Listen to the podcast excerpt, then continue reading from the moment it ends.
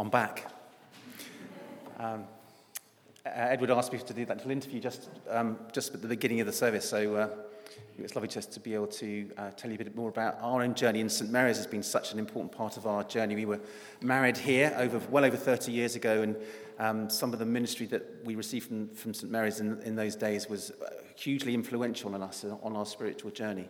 So it's just so wonderful to be part of this church family again. So, as Edward said, we are this morning taking another step into the depths of what it means that Jesus rose from the dead as we come to end of this, of this series of Luke's accounts of Jesus' resurrection and the repercussions of that. Interesting, isn't it, that we don't say happy ascension, everybody, uh, we, we, not like we do at Christmas or Easter. Uh, it's not something that features in, in our calendar that uh, very often we would mark Ascension Day in any particular way. It's a bit like Pentecost. We know it's there, we know it's something to be celebrated, but it's not right at the heart of our celebrations necessarily as a church. But it's a seismic event that changed the world. Uh, it was charged with significance and, in some ways, very often overlooked. So it's a great opportunity for us this morning, isn't it, to look at this incredible event, which is described in that first reading in just that one verse, but also in a bit more detail at the beginning of the book of Acts. So why don't we just pray and ask God to quicken our hearts and minds as we think about this together? Father, thank you for your word, which is living and active. Uh, thank you for your spirit who opens our hearts and minds to understand and live your word. And we pray that this morning uh, you would bring that inspiration to us, uh, that you would deepen our hope and our joy in being children of God. For we pray in Jesus' name. Amen. I just realized that this is all completely out of order, which is good, isn't it? Um, just give me two seconds, I'll just flick it back into order.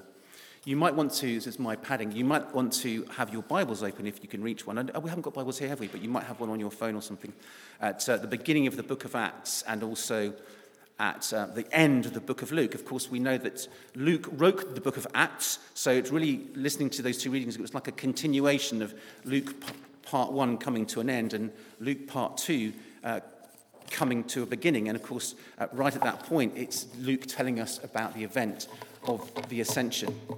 I wonder if you ever watched some of those presidential debates that took place between uh, Trump and Clinton initially, and then uh, more recently Trump and Biden, Joe Biden and Donald Trump, uh, vying for that, that position to become the President of the United States of America. Uh, they were quite painful to watch, weren't they? And I didn't really envy the person who was having to uh, be the chairperson of those particular debates. Uh, it was interesting, wasn't it, how there was this dogged, unrelenting effort made by each candidate uh, to give a clear indication that they should become the next president of the United States. That they should become what some people used to refer to as the leader of the free world. Now that the work of Jesus is done on the cross, now that we've seen Jesus raised from the dead, we have a free world of a different kind, don't we? One that's been released from the power of sin and death because of Jesus' sacrifice on the cross and because of his conquering of death through the resurrection. That now, by faith, we can receive that extraordinary gift and be part of a whole new free world, which will one day be recreated when Jesus returns. We also have clear evidence that this free world has been created because Jesus himself has risen from the dead and that he is the firstborn from the dead, and therefore he is the true leader of this new free world. And it is at the ascension, at this moment of Jesus being taken back to heaven in bodily form to be with the Father, that he is clearly the undisputed leader or king of the world and of the universe. Jesus himself. So let's take a look at four particular aspects of the ascension. But before we do, I'd just like to uh, explore a little doctrine with you. Um, it's called the doctrine of the states of Jesus, and I hope it will help us get a context for why the ascension is so important. In talking about the life, death, and resurrection of Christ, theologians have sometimes talked about the states of Jesus Christ. By this they mean the different relationships Jesus had to the possession of authority. Generally, two states, humiliation and exaltation, are distinguished. Thus, the doctrine of the twofold states of Christ. In the teaching that Christ experienced first the state of humiliation and then the state of exaltation. Within the humiliation of Christ are included his incarnation, setting aside his majesty, coming to earth in human form, suffering, death, and burial.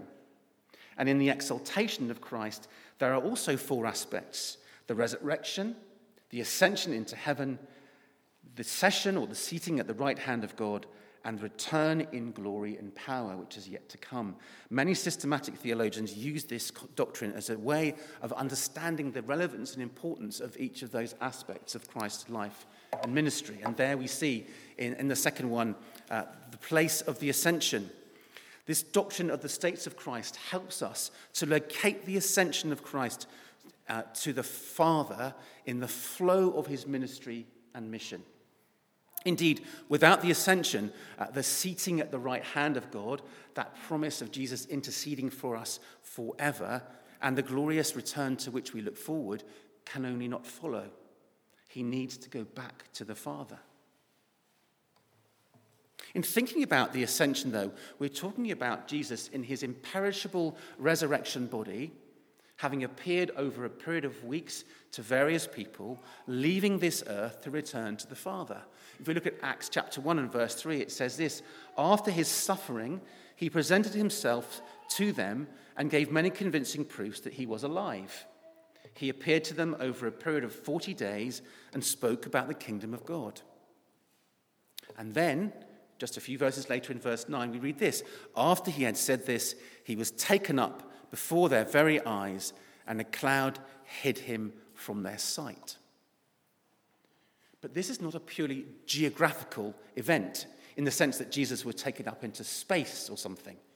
It is a miraculous divine event where Jesus, the second person of the Trinity, who has completed his work on earth, returns bodily to the Father, where he is then seated at the right hand of the Father.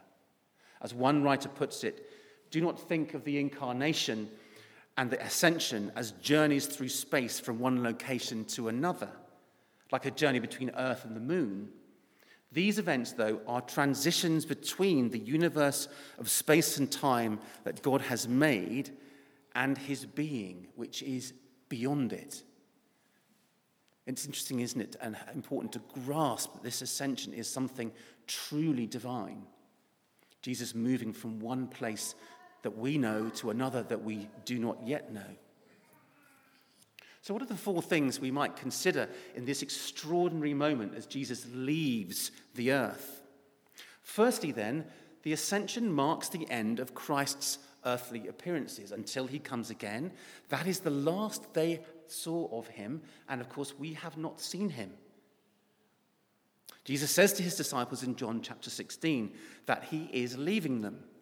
He will no longer be bodily present for them, nor will he be with us. He says, Unless I go away, the advocate will not come to you. But if I go, I will send him to you.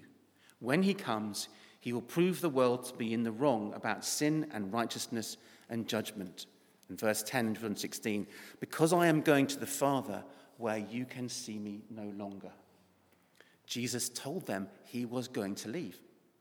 Before and after his death and resurrection, Jesus declares that he was sent by the Father and must return to the Father. In John 16, he says, I came from the Father and have come into the world, and now I'm leaving the world and going to the Father. You may remember when Mary encountered Jesus in the garden after his resurrection, he said to her, Do not cling to me, for I have not yet ascended to the Father. But go to my brothers and say to them, I am ascending to my Father and your Father, to my God and your God. Isn't it amazing the way that as Jesus tells them that he's going to ascend, that he includes humanity in that? My Father and your Father, your God and my God.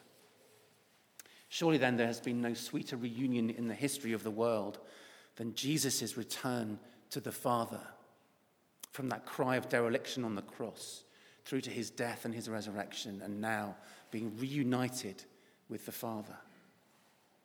Secondly, the ascension was effectively the coronation ceremony of Jesus, the pinnacle of his earthly ministry. Thinking back to that doctrine of the states of Christ, when Jesus ascends to the Father, his work of redemption complete, he is exalted and vindicated. Everything that people said about him that they got so terribly wrong about the fact that he died and the fact that he was, his life was wasted, the fact that he wasn't truly the Son of God, and all the things that people got terribly wrong. It shows as he ascends to the Father that he truly is who he said he was. He tells us that everything under heaven and earth is to be put under his authority, the risen and ascended Savior. All authority on heaven and on earth is given to him. And that's what happens at the ascension. There he is, returning to the Father, to sit at the right hand of the Father, to rule forever in glory. As one writer puts it, the top spot is therefore taken. Jesus is on the throne, not Nebuchadnezzar, not Herod, not Pilate, not Caesar. The Prime Minister is not, the Queen is not, the President is not, the World Bank is not. You and I are not on the throne but only the risen and ascended Christ. And the ascension assures us that the governance of the universe is in the utterly safe, scarred hands of the risen and ascended Christ, whose name is love, whose rule is perfect. The one who will be the, the judge of all things and the champion of all who are downtrodden. Jesus has reclaimed the whole creation, including you and me, from the power of sin and death. He has risen from the dead, and now he reigns on high because he has ascended to be with the Father. Hallelujah. He reigns with all authority and power, and one day he will return to reveal his judgment and justice. Hallelujah. How do we know that? Because he has gone back to the Father. So there is no point then, is there, in us giving authority or sway to anyone or anything else in our lives except the risen and ascended Christ. There are so many pretenders to that throne in our hearts, aren't there? People, organizations, roles, loyalties, status, what other people think about us. All these things can vie for position to rule over us in some way, but they're fake. They have no authority over us at all. Only Lord Jesus Christ, ascended to be with the Father, has that authority. I wonder if there are people or places or situations in our lives that need to be disarmed of their authority over us so that Jesus can take his rightful place. Thirdly, the ascension guarantees our eternal place with Christ. It gets better. Just as we, as we, uh, as Jesus, as the, sees that Jesus as the first fruits from amongst the dead, this assures us that we too will be raised. So as he ascends to be with the Father, he goes to prepare a place for us. He reminds us of that again in John's Gospel, but he also, in, in Paul, uh, Paul's letter to the Ephesians, Paul writes this But because of his great love for us, God, who is rich in mercy, made us alive with Christ even when we were dead in our transgressions.